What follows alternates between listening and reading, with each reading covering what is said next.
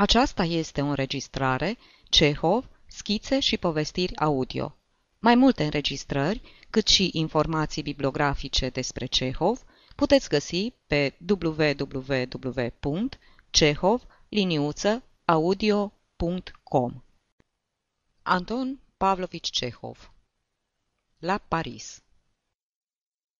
Secretarul Zemstvei Greaznov și profesorul liceului județean Lampatkin se întorceau într-o zi pe înserat de la ziua onomastică a comisarului de poliție Voniciuchin. Cei doi se țineau de braț și semănau bine de tot cu cifra 10.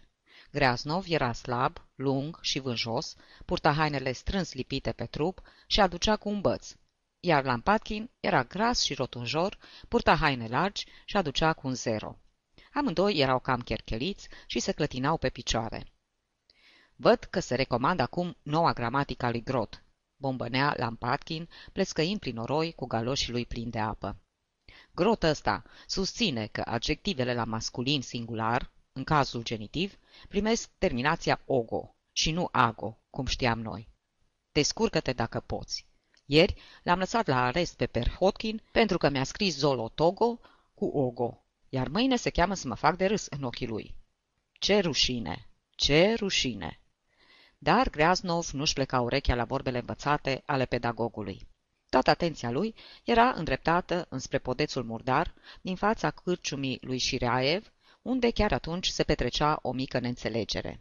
Vreo două duzini de câini stăteau în cerc în jurul unei jăvruțe negre, jigărite, și lătrau la ea, prelung și triumfător, de se cutremura văzduhul. Potaia se răsucea ca pe jăratic, le arăta colții și căuta să-și strângă cât mai mult între picioare coada jumulită. Întâmplarea nu prea merita luarea minte, dar secretarul Zemstvei era dintre aceia care pun la inimă temir ce fleac, se înfierbântă repede și nu pot privi nepăsători o ceartă sau o bătaie. Când ajunseră în dreptul câinilor, el nu-și mai putut ține firea și se amestecă. Șo pe el! Mușcați-l! A furisitul! Hai!" și începu să mărâie și să fluiere, ținând partea câinilor adunați în cerc.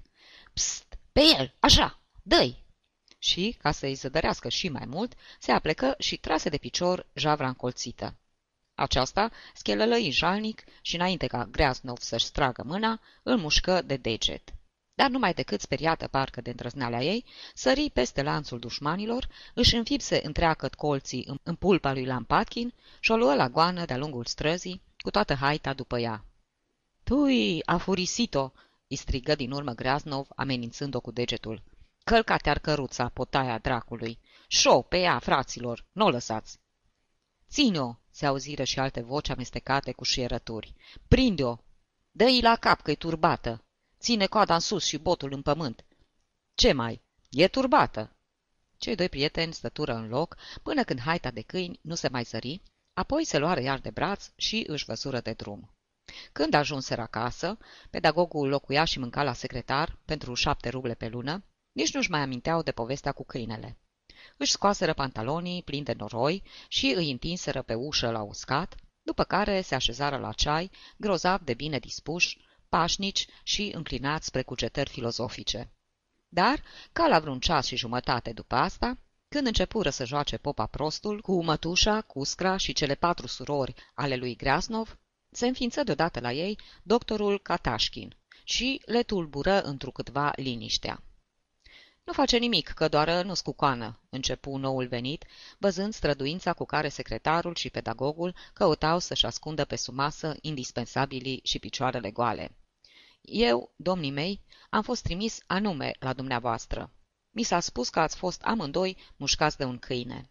Cum să nu? Am fost, răspunse Greaznov, zâmbind cu gura până la urechi. Ne pare foarte bine. Ședeți, Mitri Fomici.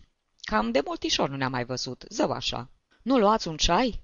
Glașa, adu vodcă. Ce gustare luați la vodcă? Ridiche ori cârnat? Câinele a fost, cică, turbat, urmă doctorul, privindu-i pe amândoi cu îngrijorare. Turbat, neturbat, N-avem dreptul să lăsăm treaba asta la voia întâmplării. Cine știe ce se mai întâmplă? Ia să văd, unde v-a mușcat? Las-o baltă, doctore, făcu secretarul cu lehamite. M-a apucat ușurel de un deget. Doar noi turba dintre atâta lucru. Poate vreți mai bine bere?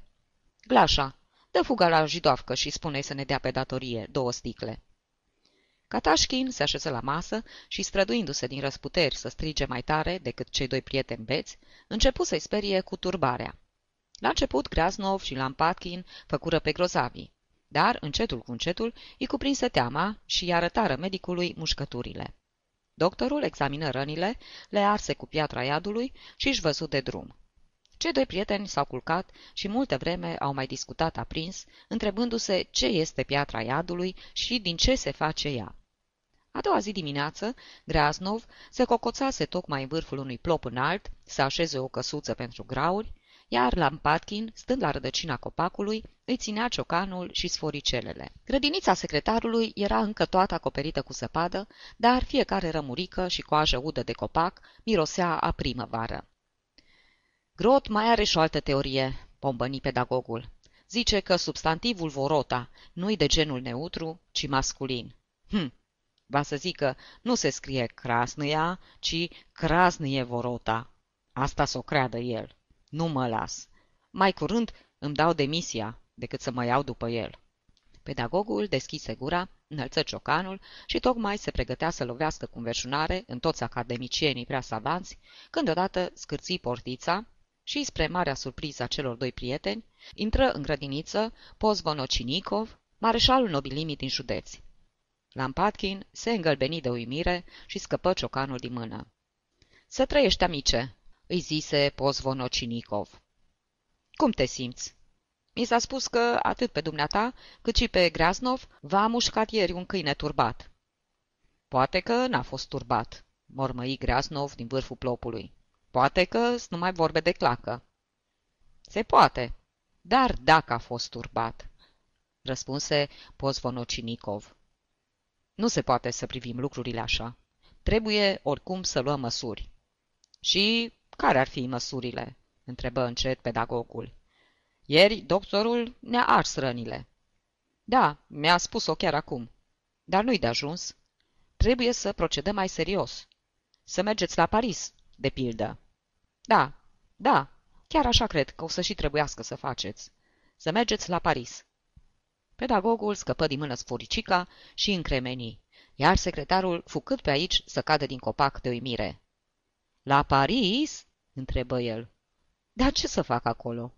O să vă duceți la pastor. Se înțelege că o să vă coste ceva parale povestea asta. Dar ce să-i faci? Sănătatea și viața omului prețuiesc mai mult. Și voi o să vă liniștiți și noi o să fim cu cugetul împăcat. Am vorbit chiar adinauri cu președintele, Ivan Alexeici. El crede că municipiul o să vă dea bani de drum. Soția mea e gata să vă dea și dânsa, din partea ei, 200 de ruble. Ce vreți mai mult? Pregătiți-vă de plecare. Cât despre pașapoarte, nicio grijă. Vi le scot eu cât ai bate din palme.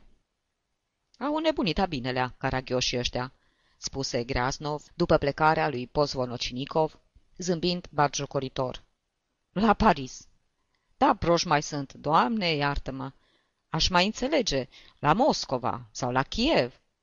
Când colo, na, poftim. La Paris. Și pentru ce? Măcar să fi fost un câine ca lumea, de rasă.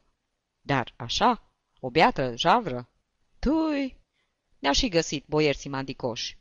Paris, auzi vorbă, să mă ia dracu dacă plec. Pedagogul rămase multă vreme gânditor, cu ochii în pământ, apoi chicoti vesel și cu aerul unui om căruia i-a venit în minte un gând strălucit. Știi ceva, Vasea? Hai să mergem.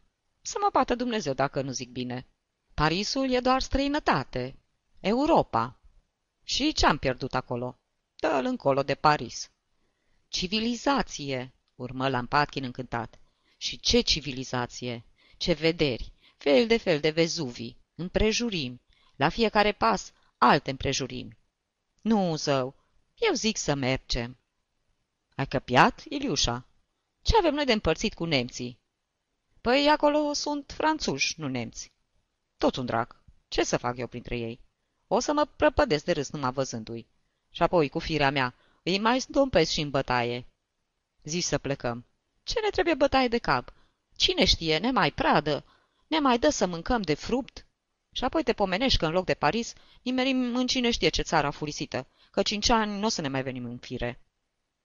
Graznov era hotărât să nu plece, dar, chiar în seara aceleași zile, cei doi prieteni se plimbau ținându-se de gât prin oraș și, cum dădeau de vreun cunoscut, îi povesteau pe loc despre călătoria ce așteaptă. Secretarul era îmbufnat, prost dispus și neliniștit, pedagogul însă, din potrivă, dădea din mâini plin de mulțumire și căuta mereu alți oameni cărora să le împărtășească bucuria lui. Toate ar fi bune dacă n-ar fi la mijloc Parisul ăsta, căuta să se mângâie Greasnov. Ce mai viață am duce? Toți ne-ar privi cu milă. Oriunde ne-am arăta, s-ar înghesui care mai de care să ne dea câte o gustare, câte un păhărel, ba chiar și bani. Dar Parisul, bată-l vina. Ce naiba am pierdut acolo? Rămâneți cu bine, fraților, le spunea el trecătorilor pe care îi întâlnea în cale. Plecăm la Paris. Dacă v-am făcut vreun rău, iertați-ne. S-ar putea să nu ne mai vedem. Peste cinci zile, la gara orașului, lumea îi petrecea cu mare pompă pe cei doi, pe secretar și pe pedagog. Toți oamenii subțiri erau de față, începând cu Pozvonocinikov, mai marele peste județ, și sfârșind cu feciorul vitreg, puțin cam chior, al comisarului Voniu Cichin. Soția lui Pozvonocinikov le mână călătorilor două scrisori de recomandație, iar judecătoreasa le dădu o sută de ruble și o mostră, rugându-i să-i cumpere niște stofă. Urările de bine, suspinele și jelirile nu mai conteneau. Mătușica, Cuscra și cele patru surori ale lui Grasnov plângeau cu trei șiruri de lacrimi. Pedagogul, care se vedea cât de colo că își face curaj, ținea fruntea sus. În schimb, secretarul, care dăduse de dușca un păhărel și își simțea sufletul înduioșat, se încrunta mereu ca să nu izbucnească în plâns. Dar, când sună pentru a doua oară clopotul gării, nu se mai putut ține și își dădu drumul. Nu plec, gata!" strigă el, smucindu-se de lângă vagon. Mai bine turp decât să mă duc la pastorul ăla. Ducă-se în pustii!" Dar cei din jur îl potoliră, îl mângâiară și îl urcară în vagon.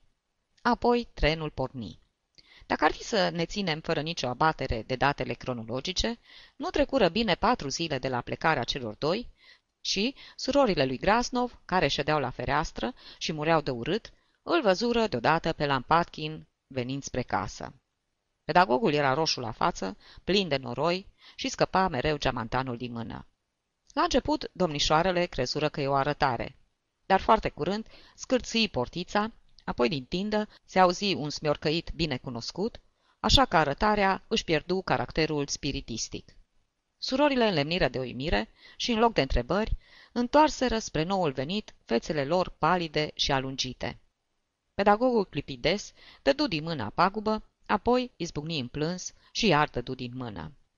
Am sosit careva să zică la Cursc, începu el plângând hârâit. Acolo Vasea mi-a spus. În gară, zice, ne-ar costa prea mult o masă. Hai, zice, la o cârciumă. Cunosc eu una chiar lângă gară. Mâncăm acolo.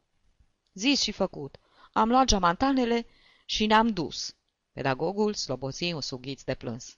La cârciumă însă, Vasea dăi și dăi. Un păhărel după altul, un păhărel după altul. Tu, zicea, mă duci la pieire. Și s-a pornit pe scandal. Iar când a isprăvit cu vodka și s-a apucat de Xeres, i-au făcut ăia de acolo un proces verbal. Dar el nu se potolea. Și a două băut așa până nu ne-a mai rămas o lețcaie. Cu chiu, cu vai, am păstrat de drum. Dar Vasea unde-i? se neliniștiră domnișoarele. La, băi, la Cursc.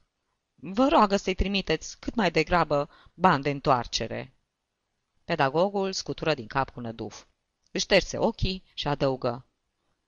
Grozav oraș, curscul ăsta. Strașnic. Ce zi am petrecut acolo. O adevărată plăcere. Sfârșit.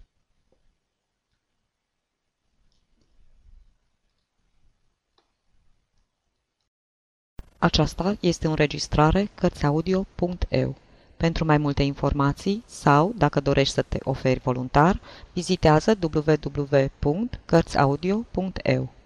Toate înregistrările Cărțiaudio.eu sunt din domeniul public.